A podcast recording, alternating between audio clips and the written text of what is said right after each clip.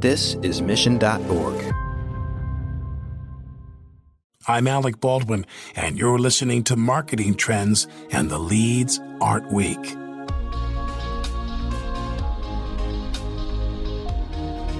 Colin Holmes' marketing journey started at a local level, and today he's still working locally, but at a much greater scale.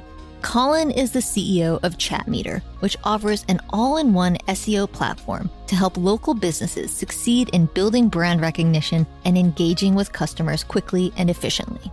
When you think SEO, you probably think about keywords. And when you think customer engagement, you probably think about social media or Yelp reviews. But it's so much more than that. And when you do it correctly at the local level, there is a world of opportunity available to you. Colin explains all of that and more on this episode of Marketing Trends. Marketing Trends podcast is brought to you by Salesforce. We bring marketing and engagement together. Learn more at salesforce.com/marketing. Here is your host, Ian Faison. Welcome to Marketing Trends. I'm Ian Faison, host of Marketing Trends. And we are joined by special guest, Colin. What's going on? Hey, uh, Ian. Uh, great to chat with you today. Yeah, excited to have you on. Um, talk about local advertising, local. Would you say that you are the location expert? I, I know the website says that, but I, I, I love the positioning. So um, well, I guess we'll we'll get into all of that and uh, and your background um, building this company. But first, how did you get started in marketing? Uh, yeah, that's an interesting, somewhat interesting story. I, uh, but if I go back, I've been in marketing my whole career, but if I go back to my college days, I was actually uh, studying photography early on.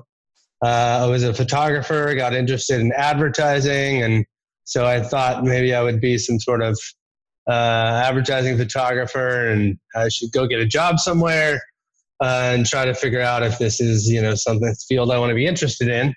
Um, so I ended up actually getting a job back at Glamour Shots, if you remember that chain, um, which uh, was that's a, so funny. which uh, was a pretty uh, you know uh, certainly dating myself, but yeah, this goes back probably 20 years or so. And so started as a photographer there. I got actually promoted to a store manager uh, as a store manager, you actually run the entire store. You're responsible for the profit and loss, and you actually get paid out of the profits of the company. It was a franchise business. And so, uh, you know, I was responsible for the marketing of the store as well that drive traffic into our store. And so essentially, uh, it was that opportunity that really took me from a photographer to a business major, shifted to business, and really found an interest in uh, in marketing. And you know, it's this little ironic that I'm working with local store owners today uh, in a similar fashion. You know, it's funny the photography stuff. I feel like it's one of those like small things that you hear occasionally and pay huge dividends in marketing down the road because like the importance of like photography and videography and getting a shot and figuring out a storyline and all that stuff is like so elemental to marketing. Um, it's really funny to to hear like people who have had any uh, like experience in those kind of fields. You always have like a different, pardon the pun here, framing on right. how to you know create a problem. Well, yeah, I mean, it's a different. I mean, you're often kind of uh, standing back and looking at the world in different ways and that's really a lot about about what marketing is, right? And trying to better understand how you can position something and how you can uh, get it in front of the right customer. So it's that's it's that's it's interesting you mentioned that. It's just that idea of being able to kind of step back and looking at something in a different way than most people see it. Yeah, totally. Um, so flash forward to today. Tell me about what you have built at Chatmeter.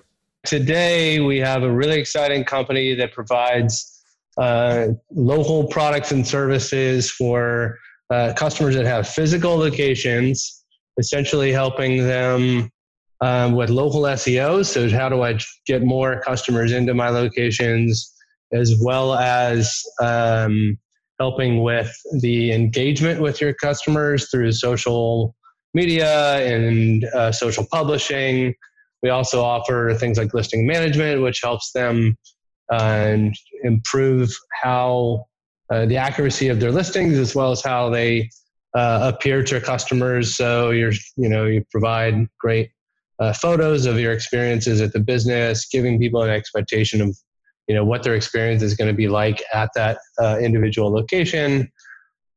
Um, and we also offer things like store pages and store locators on your website. And so, really, the entire product offering is designed around helping you uh, not only engage with customers, but it's acquire new customers and engage with customers throughout really the entire customer lifecycle, specifically designed for uh, businesses that have physical locations. So it is that, and it's really a broad base across um, large chains and you know regional chains and we also address everything down to the small business owner through uh, some of our kind of reseller channel and our reseller partnerships um, that even open up the service to uh, the SMB level. Yeah, we're going to get into way into like local SEO and how local is changing in general and, and what that means in a little bit.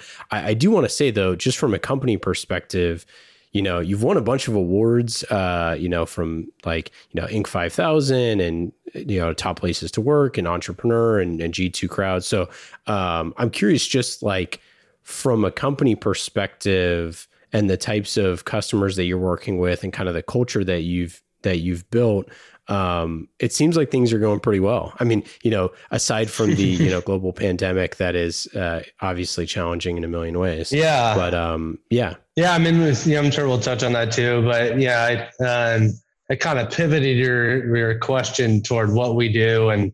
Uh, probably didn't answer directly about the business itself. So just to give you a little sense of you know how we got to where we are and and what we have today. I mean, it really has been uh, you know, but I'm a big believer in bootstrapping the business. And so uh, really bootstrapped it from the very beginning about 10 years ago. Uh, did very little uh, funding, put my own money in, and then you know did some friends and family rounds and angel rounds, and we did some small. Uh, we did a small Series A back in 2015, 2016. But the company has always just been very, very nimble and been able to react to the market very quickly, um, over the last four to five years, I think we've been very successful at um, separating ourselves from the competition, regardless of our size. So uh, I have a lot of competitors that went out and raised, you know, 30, 40 million dollars. Uh, we've raised less than five million to date, and the company is typically winning 70% of deals against competitors. So I'm incredibly proud of those uh, that you know what we've done on such little resources. We have about a we've grown to about 100 employees now. Uh, we have a great culture. Everybody loves coming to work every day, uh, and we were going to work. That is, everybody is working from home right now. Um, but I think we've built a really great culture in which you know people see that idea of bootstrapping and recognizing we are up against some big competitors um, but we all want to win, and so we all work hard. Um, but we, you know, we work hard and play hard too, and make sure we celebrate our uh, our victories and and make sure we have fun along the way. So, what are the types of companies that you all are working with? You mentioned that it's anyone who has, you know, local places, but like, what are some examples? Sure. Yeah. So, industries we serve are everything from automotive, which could be automotive dealers or automotive repair. You've got um, the real estate space, which could include multifamily, uh, apartment space, uh, agents. Um, of course, the, the obvious ones like retail and restaurants. Uh, and now, over the last probably 12 to 24 months, we really started to see healthcare emerging as a big opportunity as well. Um, I mean, and then you know you've got, of course, fitness retail, traditional retail. Uh, you've got um, traditional banks uh, as well. There's a lot we're doing actually in the finance space with uh, agents. Uh, I mean, it really is uh, runs the gamut uh, in terms of types of businesses. And so, what is kind of the typical engagement look look like? Like, what's the before and after scenario for for somebody? What's the problem they're coming to you with? Yeah, I mean, I think it depends on the scenario whether uh, they're they're typically doing anything in local today or not. I mean, if you go to a probably an enterprise level brand, you're seeing uh, they've all they've likely already started uh, purchasing services around what, what I was calling listing management before, or cleaning up your business listings, making sure those are accurate across the web. That's a big part of the uh, signal for Google and the local SEO side. Um, many of them have not implemented anything around uh, review management. Uh, couple, you know, oftentimes that's either one, they're just, you know, in some cases they were just hoping it would go away, uh, which clearly it didn't never, never happen. Uh, sometimes they're concerned about resource allocation. You know, if they're getting uh, hundreds of reviews every day, how do I respond? How do I uh, manage that?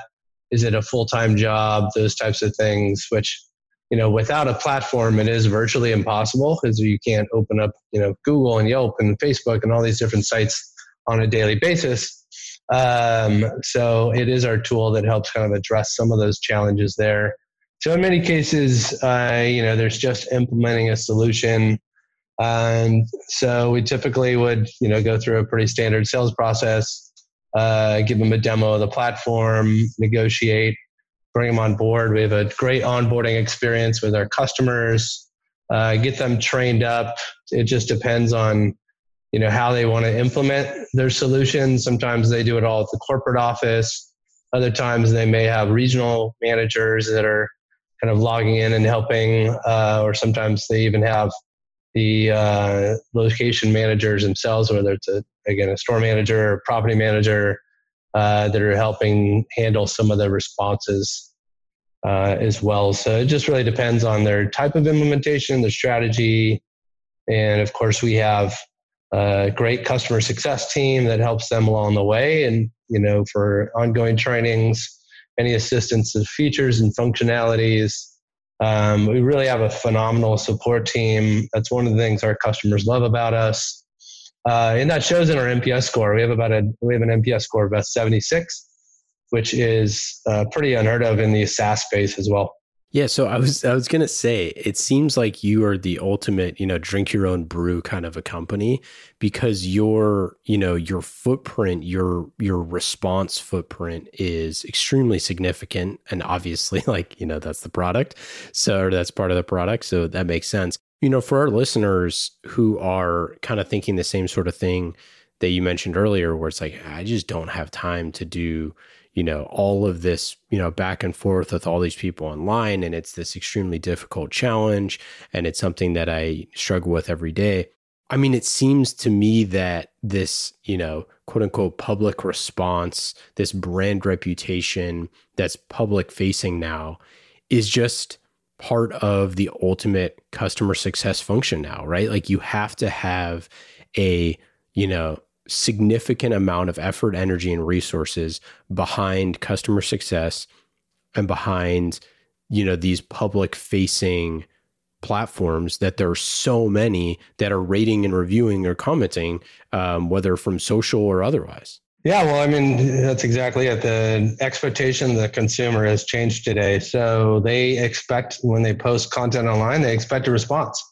They're not just, they uh, are looking for you to engage. And if they don't, in some cases, that even results in uh, them going somewhere else. So uh, we have some, I'm probably going to misquote this stat, but you know, not responding to reviews may result in like a, I think it was like 10 or 15% uh, increase in churn, for example. So the expectation is you, uh, you know, uh, are going to, you should be listening to your customers, uh, you know, and it's pretty mind blowing when we just actually put out a retail report uh, about I don't know six months ago. You can find on our website uh, and that looked at like the top 15 retailers, and the response rate is about um, it was right around one percent on the reviews. So it's it's pretty mind blowing, but uh, the thing that I think people are not, you know, because they haven't really taken a chance, taken the time to understand, you know, how these tools can benefit you. You know, we work with some of the largest retailers in the world, And it's not like it takes 50 people to respond because there's a lot of tools and functionality that help you respond efficiently. You know, you, you can essentially set up templates, for example. So, you know, there's only so many varieties of things that people are going to talk about, both on a positive and a negative level. So, by setting up templates, you can help your team quickly just read a review and then uh, select the template. It's already approved by marketing or by corporate. And so that can really help create a ton of efficiency uh, and have and reduce the amount of like approval approval processes that are going back and forth. So from that perspective, a lot of this can get done very efficiently, and it reduces you know stress on the system uh, by having one of these corporate approved templates. Uh, certainly, and there's cases where you need to escalate things and pull the conversation offline in a negative scenario. Um, and but of course, you have templates built for that as well. And there's also this fine line between automation versus you know authentic a human responding to you too yeah, right it's yeah. like it's not just you you can't just be kind of the tone deaf like i'm just going to throw bots at every single problem and then you know solve it away. It's right. like you have to have an and that's part of the thing is like you have to have an approach. Like you have to you know figure this out. I'm curious like who are the people who work at these companies? What's their job title that are managing this sort of thing? Like this was something that i think you know i remember was like five years ago where the rise of like social media manager became like a huge it's like one of the most sought after positions because nobody knew what the heck they were doing. And what that ad- ended up being was like the person who posts on social which is the exact opposite of what was needed. It was a person who responds on social right? Um, so yeah i'm curious like who, who are the people who are implementing this at the front lines? We have a number of personas that we got to work with. Um, the one that are actually managing that. This, the personas we created, I'll just name them off Avery, admin, Miguel, manager, Elizabeth, executive, Rodney, reseller, and Adam, agency. Obviously, those last two are part of our kind of uh, reseller channel. You know, Avery, admin is probably the one you're thinking about, which is that social media manager who may be uh, doing this at the corporate office. Um, and then Miguel, manager, is typically either a uh, regional manager or store manager that is um, that is helping. Um, because in a lot of cases, even if they're not responding, Avery may reach out to Miguel and be like, "Hey, what happened here? What's the issue?" You know, they may they there are cases that they need to kind of research uh, what happened because, of course, they're holding these managers accountable for the customer experience. And then Elizabeth Executive is obviously the typically or uh, VP marketing, your CMO, someone that's kind of making the decision on you know tools and services they're buying, and then they're utilizing our data, as I mentioned, um, around you know taking that to their board and and saying this is how we're improving our reputation online, driving you know customers into our locations. Uh, we also have a lot of our data that's shared with their operations teams, so the operations team can understand you know which locations are giving a good experience and which ones need improvement. So there's a lot of cx really kind of built into the platform as well. It seems to me that so many companies are trying to figure out how to tackle this problem and it's uh, for the enterprise it's very multifaceted because you have to work with like you said like pr and the brand side of things of like who is who is tweeting us at our corporate account which is like oftentimes a bunch of different reasons. But then you have things like, you know, whether it's a G2 crowd or, you know, at your review site du jour that is actually responding to you to your customer or like your customers and prospects are are commenting and responding which is a different kind of level of sophistication potentially um, than people who kind of just need to be responded to like you might need some more thought and input into that like how, how are you seeing that people manage kind of the the dichotomy there you know, you just put whatever hat on uh, you need, depending on what site you're responding to. Because I do think certainly the content on Twitter is very different than the content on a you know Google Maps listing or Yelp reviews. Those are you know very local customer experiences at the very local level. Um, you look at Facebook and you've got it actually intermingles both, right? So you've got your Facebook corporate page, and those maybe uh, you know, more about the business company itself or uh, different things going on from more of a PR perspective. And then you have uh, location pages for all of your locations on Facebook as well, which may be more reviews and more specific toward those individual experiences. So that's more about, you know, the, um, I think the training and education that you would give to that Avery admin in, terms of what their different responses are going to be for different types of content. So let's get into the local piece. Um, this is something that some of our listeners, you know, might have experience with. Uh, others might not in terms of having actual physical stores because we we skew tech and enterprise on B2B on the show. Um, but it's a really fascinating kind of time in our lives where you have this proliferation of all of these like local things like we talked about with Google and, and Apple and Yelp and whatnot. Um, you know, hyper local is like more important than ever. And if you're a local business and you don't have a local strategy, um, you know, you're you're probably in trouble. So I'm curious, like, just what are the trends in, you know, how important being local is? Why is it so important? And and some of the just broad sweeping things that you've seen over the past, you know, ten years. Yeah, well, I think uh, you know if you go back to when I started this company, um, the iPhone actually had just come out, so it was about 2009 when I started. The first iPhone was, I think, 2008, 2009. You know, recognize and, and my background actually has been my my local search background, by the way, goes back about 15 years. My prior startup was pioneering local search back on flip phones and so uh, recognized when you know finally smartphones come out and, and the iphone there's there's going to be a shift in how consumers are finding local businesses. And this is going to become essentially a new marketing channel um, because people are going to have access to this information you know uh, while they're on the go right? And they're already out shopping and you need to go to the next place and find the next place and find the restaurant you're going to eat lunch at blah blah blah and so I recognized that was going to be a big shift and and change and, and adoption. Uh, unfortunately, it took a lot longer than I was anticipating. Uh, I was definitely early to market because you know it probably took three to four years for people to buy different versions of smartphones. The smartphones really proliferate out in the U.S. And then, of course, you've got to wait a couple years for marketers to realize how much adoption is going on, and then start to focus on resources. So uh, certainly that took some time, uh, which is why another reason why you know I think we struggled for the first years bootstrapping, but as I mentioned, the last you know four or five years we really have skyrocketed, um, and so it really has been that you know just adoption of mobile technology in general that's led to our space.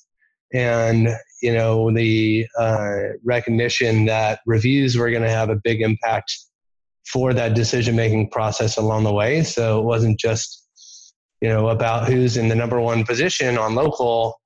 You're going to probably dig into 10 or 15, you know maybe 10 12 different businesses. That's very different than a google search right? Google search you typically look at the top three. Sometimes usually now you just click on the first one. Um, it's a different user behavior different environment. People want to go and look at reviews. They want to look at pictures they want to get a decent understanding of that business before they decide they're even going to step foot in that place. And so there's a little more kind of homework and research that happens. And we start to see that, you know, evolve a little bit, mostly from a, I'd say a little bit of consolidation. So, you know, you don't see Foursquare there anymore. You don't see really yellow pages there anymore. The large focus now has been on Google, Facebook, Apple, uh, as you mentioned, and so uh, and of course Yelp. Um, those are really kind of the the go to for I would say regular search activity, and then uh, if you're looking for a hotel, you've you know open up your TripAdvisor app. If uh, you want to book a restaurant, you might be going to an Open Table, for example. So, in some of the different industries we serve, there are some different co- you know uh, content providers and partners we've established to make sure that we fully serve all of local. Um, but those are probably some of the um, trends and shifts that have happened in the market over the last 10 years. And I think the other thing I'll mention is, you know, what's really starting to happen now is a shift of how you're delivering that information to both consumers and to the search engines. So, with things like the rise in voice search, for example, um, you know, the search queries are very different that we're seeing. So, in the past, in local, you may just type in coffee near me. Um, but since voice is so much easier, I may be asking uh, either Google or Siri, you know, where's the best place for a soy milk vanilla latte downtown? And it's a very complex query. And it takes a lot of things yeah. into into consideration, and so Google needs to be fed a lot of data for them to figure out, okay, which coffee shops have a soy milk vanilla latte, or you know, you get the idea, and so you have to then start to tag your website uh, and tag your menu items and things like that in a way so that Google has a good sense of what your offerings are so that they can help, you know, or you can help yourself essentially push toward that number one position, that number one result uh, within both voice. And then as we're starting to see, uh, as people talk about position zero, which are the snippets that are being answered on Google itself. So, uh, you know, that voice search can be answered in one single result. And we're seeing, I think, the latest stats are saying you know, 60% of the searches are resulting in answers that, you know, are not, you know, no one's even clicking because the answer is right there on the page. So we're working with our customers a lot on how they need to evolve and feed that content um, because consumers are you know making decisions and accessing information in very different ways than they used to. Yeah the snippets piece is is absolutely wild. And like even you know not only just the snippets piece but just the amount of search results that are that are sponsored now that google allows is why like you see some where it's like four ads and then a snippet and you're like goodness gracious like this is you know we're th- this is like position seven you know what i mean like you're like, this is not. I, I forget who was. Someone was. Um, someone was railing against that. I think it was Seth Godin was like railing against that the other day on on Twitter or maybe his podcast or something, where he's like, this is not equitable. you know, like you know, people spend all this work to be in a top position, and it's like they're not even remotely close to to anywhere near, uh, you know, the the top. Well, and it's not only that; it's certainly that Google over the years has I think it's not hidden the ads, but you know, blended the ads in so well that you can even tell the difference between an ad and a uh, and a regular result now, organic results. Uh, I did a I did a presentation, and I don't know, it's about a year or so ago, but uh, grabbed you know all of the versions of, or maybe I don't know, five different versions over the years of the Google search engine results page, and how much those sponsored ads you know really just blended in and unfortunately duping many people into just clicking on those to drive ad revenue. And now, like you said, there's just so many in there that uh, it's hard to find the you know the real result you're looking for. I mean, obviously, there Google's trying to deliver some relevant result, but most of the you know a lot of cases it's not, and that's just wasting people's time and resources. And you know, it certainly does open up an opportunity down the line for someone to start start to take some of that market share. Well, and you know, as you kind of mentioned earlier, that when you have these hyper localized businesses, you know, maybe it's something where it's, you know, a franchise or it's a number of local businesses, uh, or maybe it's something small, but the marketing efforts of those things to be, you know, it's so hyper local now that it's like, you know, if you need a, you know, a blank near you, car care or whatever it is, um, there's just so much noise and cutting through that is really hard. And it kind of speaks to why it's so important back to the engagement piece to be engaging with the customers that you do have or the people that are asking the questions because you're spending so much money to try to get people in the door to your business and focusing on you know optimizing the engagement that you have with those people is more important than ever. Like that that is what fuels you know word of mouth. And you know we've had a, a, number of guests on the show talk about how you know word of mouth is is more important than ever because you know if you get someone that says you know something about your business um you know publicly you can you know expand and and and leverage that sort of uh, the user generated content for your benefit in a way that you had no opportunity to do that before. Yeah, and you start to see that's also part of the decision making process. Like you stated, you know, um, consumers are looking to see if you're responding to reviews. Um, if not, they figure you don't care about your customers, so I'm not going to go there anyways. So, what are some, you know, a couple best practices that you've seen uh, companies use to you know engage closer or to you know shorten the kind of you know buying decision time um, when it comes to local or when it comes to to engagement yeah i mean uh, i don't think you can really shorten the buy-in decision time. It's typically you know that's the nice thing about the space i'm in.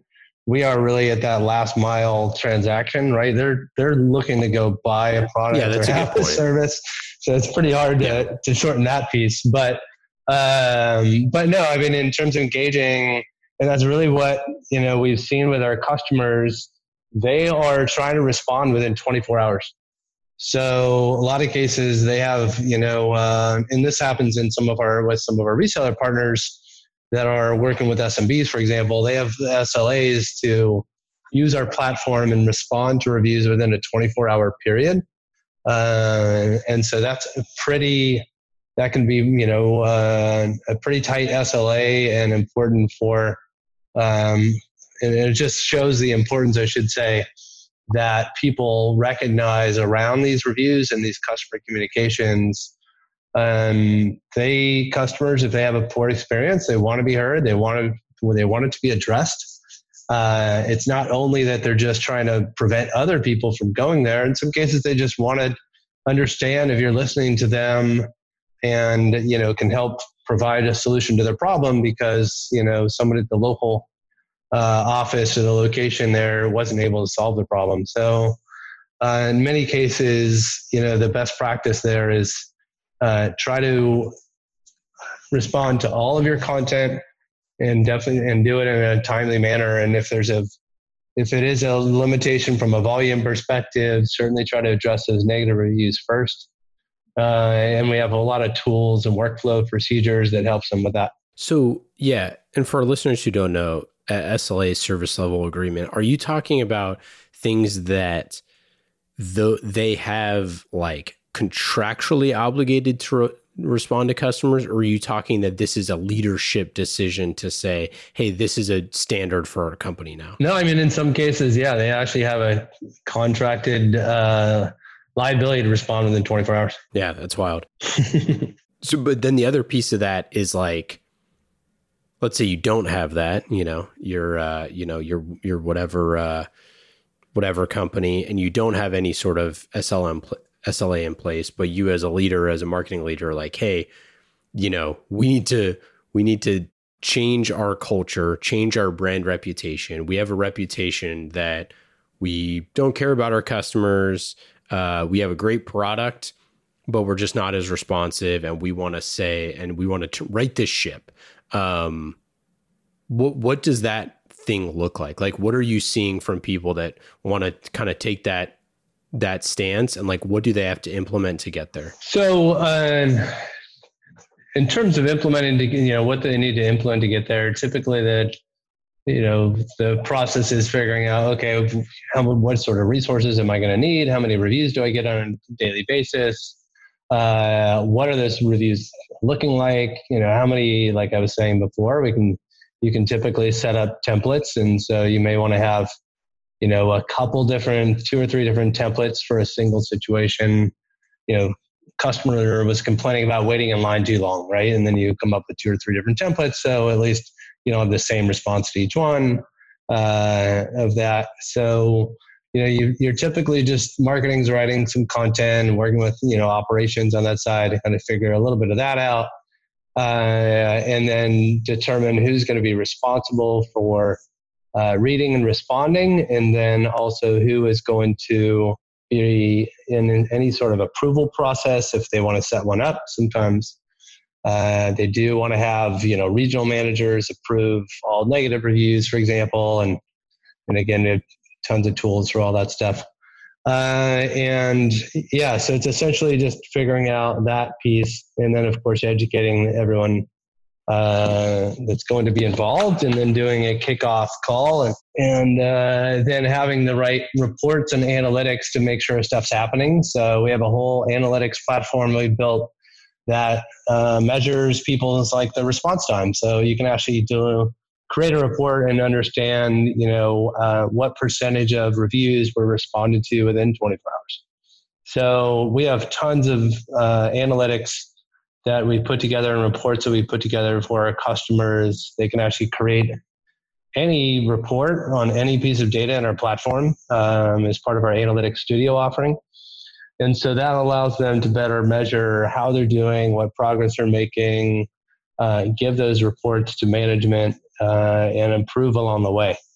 So, um, you know, all of that, you know, it sounds like it's pretty time consuming, a lot of work, but typically, you know, when we sign up a customer, uh, we can onboard them within four or five days. They can be up and running within a couple weeks. So we're not talking about a massive amount of work to to get started.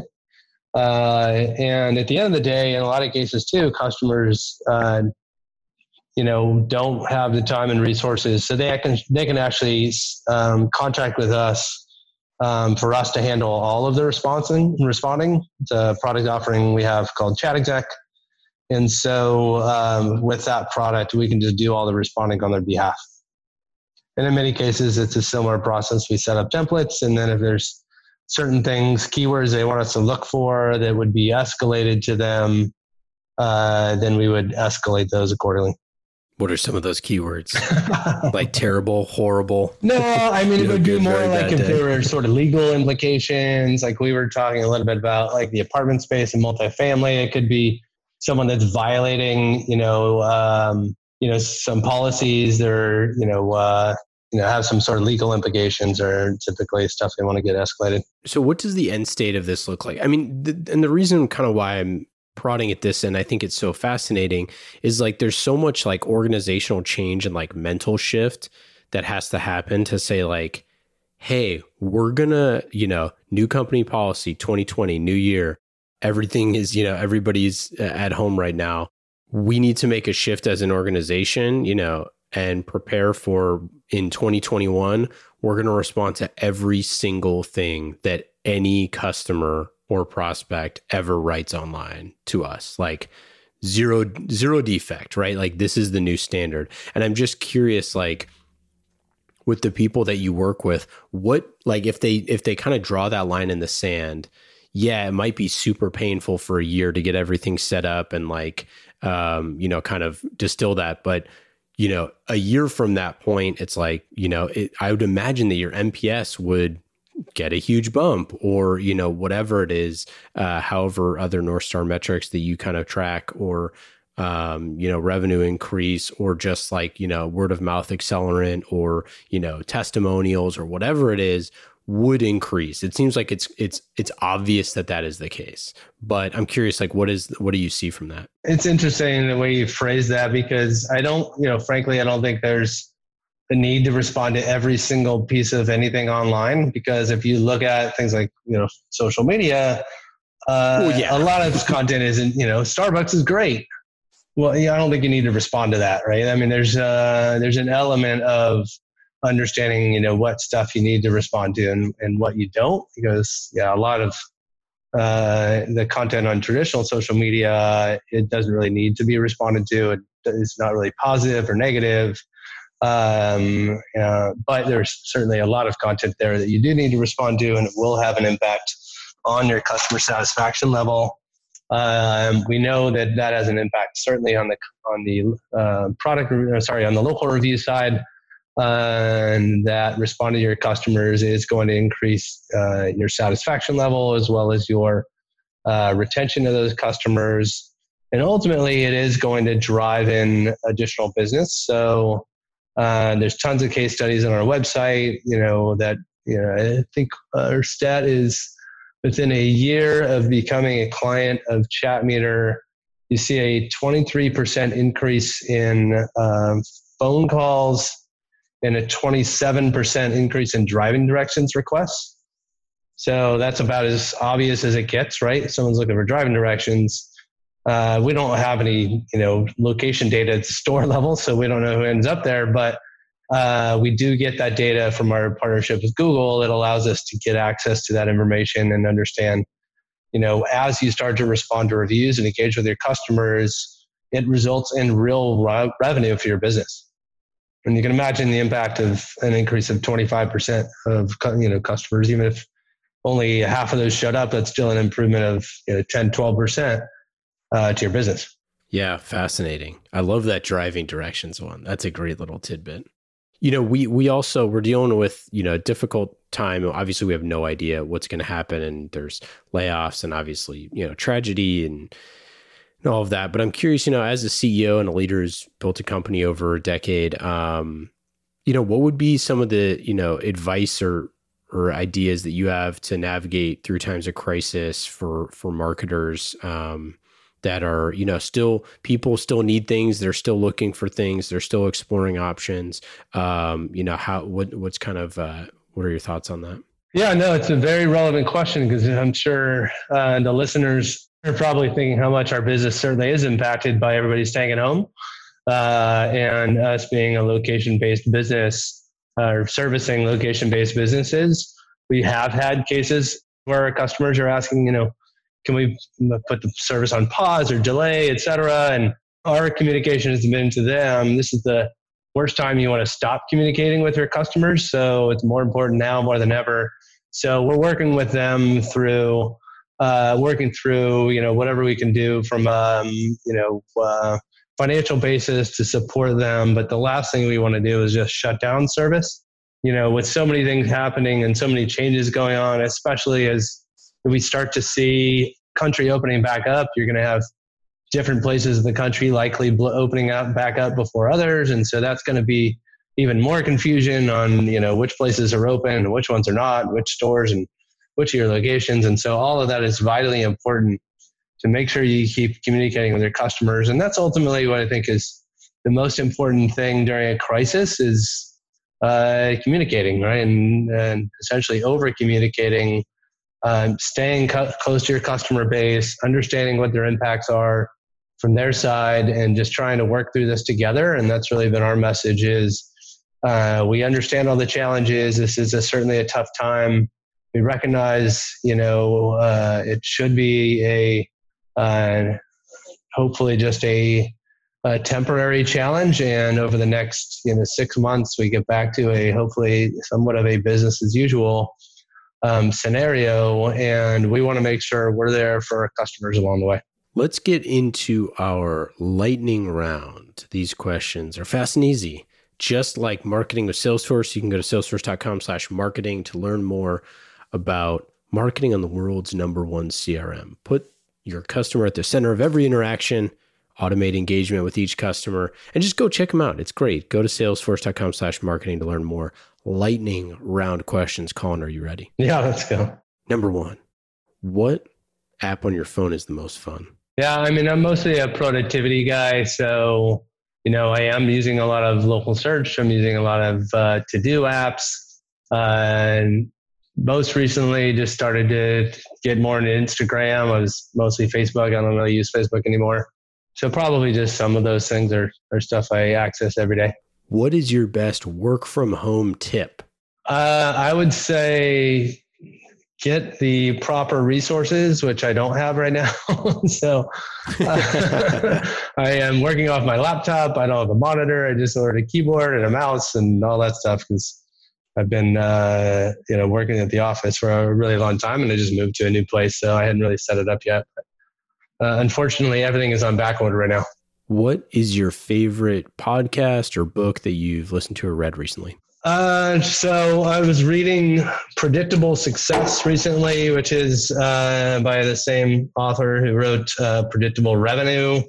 Um, sure. Really, yeah, I'm sure you're familiar with that uh, really enjoyed this book as it's trying to, you know, we're really trying to grow our business uh, into this, you know, rapidly expanding, predictable revenue uh, model that, you know, essentially building that marketing machine, right? So uh, it's, we have a regular um, revenue coming in on a you know uh, without having you know ups and downs. You know, we've been a pretty small organization over the years with a small sales team, and we are now in the process of uh, you know building in the right people. We just brought on a CFO. We're brought on a CRO right now, so we're interviewing for some uh, you know higher caliber people to help us uh, really grow the organization and create you know again that predictable revenue stream. What do you do for fun?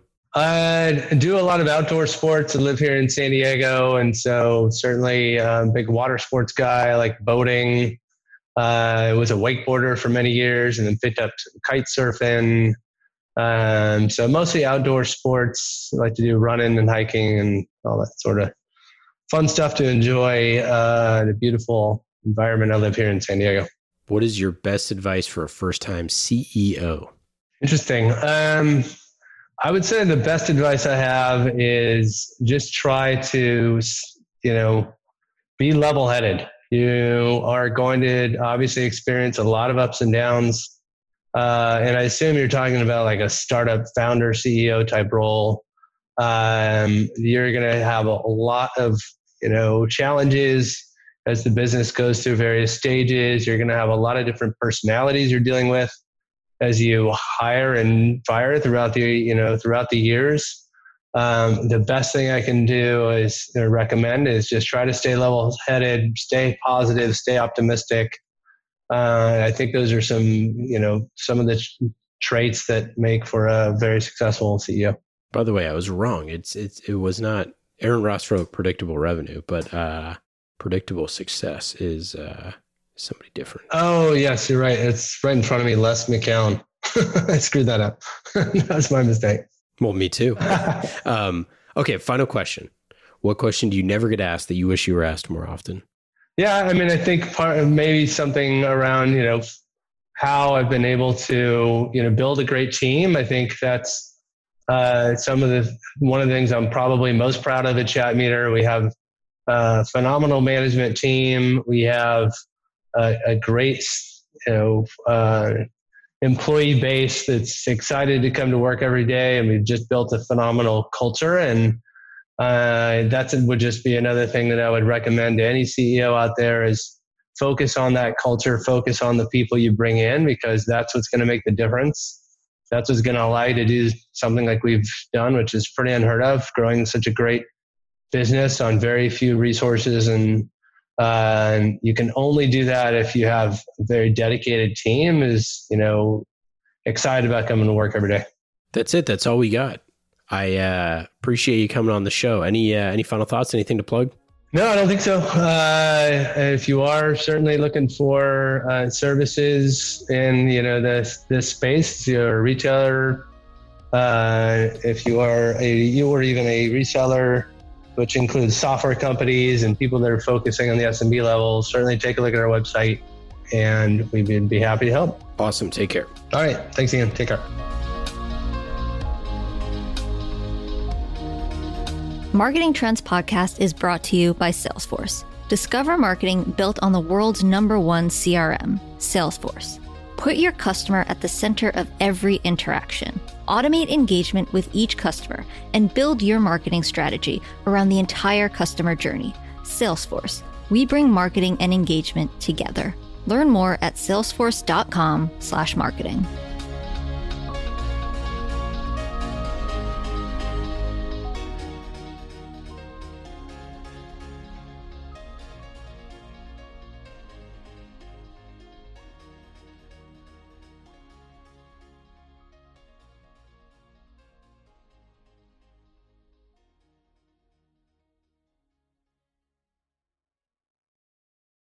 You have eight seconds to make a connection or risk a click away onto the next topic. The difference lies in your ability to deliver relevant experiences to your audience across devices and across channels. But delivering on a really great experience is impossible without the right people and the right technology. You've got the right people, but your technology choices will make or break someone's experience with your brand. At the center of gravity of your digital experience, Brightspot Content Management System can deliver relevant content, personalized experiences, and cross channel synergies to create unforgettable brand experiences so you can be a bright spot in someone's day. Head over to brightspot.com forward slash marketing trends to find out right now. From global crisis to hunger relief efforts, the messages you deliver save lives, inform important decision making, and help keep communities safe and sound. The speed and scale of your content needs to be delivered faster and on a much larger scale. Brightspot Content Management System has supported some of the world's largest brands to communicate on a global scale. From Johnson & Johnson sharing critical information with their customers to helping Whole Foods tell their brand story to a global audience. Brightspot is designed to handle rapid iteration and personalized messages to those you care about most. Learn more at brightspot.com forward slash marketing trends.